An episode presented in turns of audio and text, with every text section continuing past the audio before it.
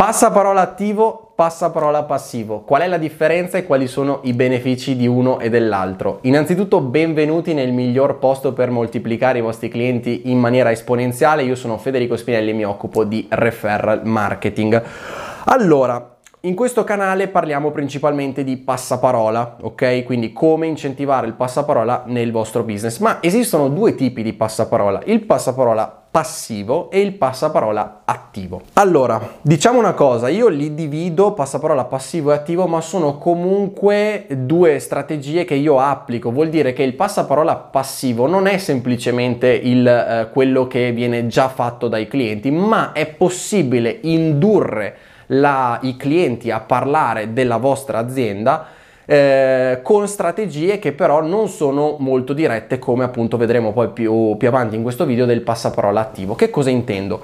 Si può cominciare a lavorare e creare delle strategie di massima soddisfazione. Quindi cosa vuol dire? Posso andare a creare del magari migliorare il mio, il mio, la mia scatola quando arriva a casa del cliente, quindi che ne so, inserire una lettera cartacea scritta a mano di ringraziamento, creare un welcome box, l'avevo già parlato in un altro mio contenuto, lo trovate sul mio sito, ehm, oppure chiedere al proprio cliente come costruire meglio il proprio servizio, quindi in qualche modo chiedere una recensione che non è una recensione, è un consiglio e quindi il cliente si sente molto molto più eh, incentivato. Ecco, tutte queste strategie sono di passaparola passivo, vuol dire che il cliente eh, riceve un sacco di eh, stimoli da parte vostra e quindi sarà molto molto più propenso a parlare della vostra azienda con i suoi amici, conoscenti, parenti, insomma, con chi secondo lui o lei è più in target con appunto vostra, il vostro business. Quindi queste sono delle strategie di passaparola passivo. Ricapitolando, creare delle strategie di massima soddisfazione che inducano appunto la gente a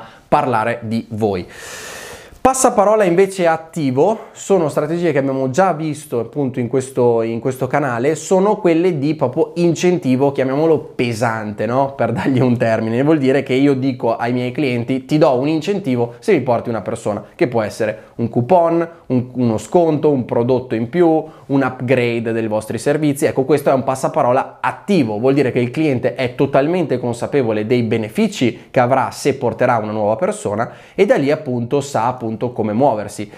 Un mio consiglio per questa, per questa, strategia di passaparola attivo è quella di eh, innanzitutto analizzare i dati. Cosa vuol dire? Che eh, se appunto date un incentivo ai vostri clienti, cercate di conoscere quella che è il costo di acquisizione di un cliente, perché è fondamentale sapere cosa costa a voi acquisire un cliente per poter capire quanto spingersi in là con l'incentivo. Vuol dire che se un vostro cliente vale, facciamo un esempio pratico, 1000 euro, ok? E eh, il vostro costo di acquisizione è di 250 euro, ok? Voi sapete esattamente che cosa vi costa, voi sapete il valore del vostro cliente, sapete quanto spingere, spingervi e quanto avete di cuscinetto per eh, incentivare la, la, persona. In questo caso potete magari anche dire, vabbè, se mi porti un cliente ti do 100 euro di coupon, ti do 100 euro cashback, ti do 100 euro di sconto sul prossimo acquisto, insomma lì vedete un po' voi poi come quale potrebbe essere l'incentivo migliore. Quindi mi raccomando, conoscere il costo di acquisizione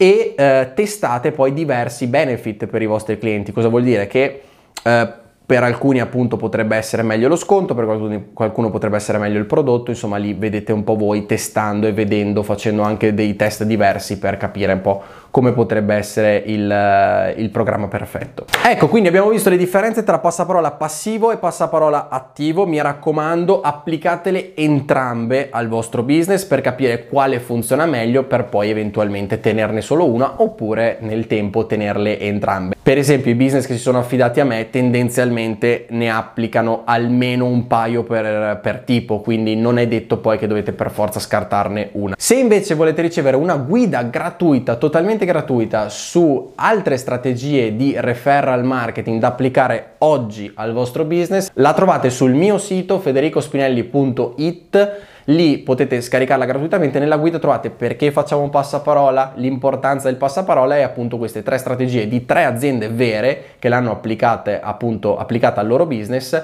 e eh, potete appunto prendere spunto e applicarla al vostro. Grazie per aver guardato questo video o ascoltato questo podcast a seconda della piattaforma che vi piace di più. Se vi va mi trovate anche su LinkedIn Federico Spinelli, trovate comunque il link qui sotto in descrizione. Vi ringrazio ancora per aver guardato e noi ci vediamo alla prossima.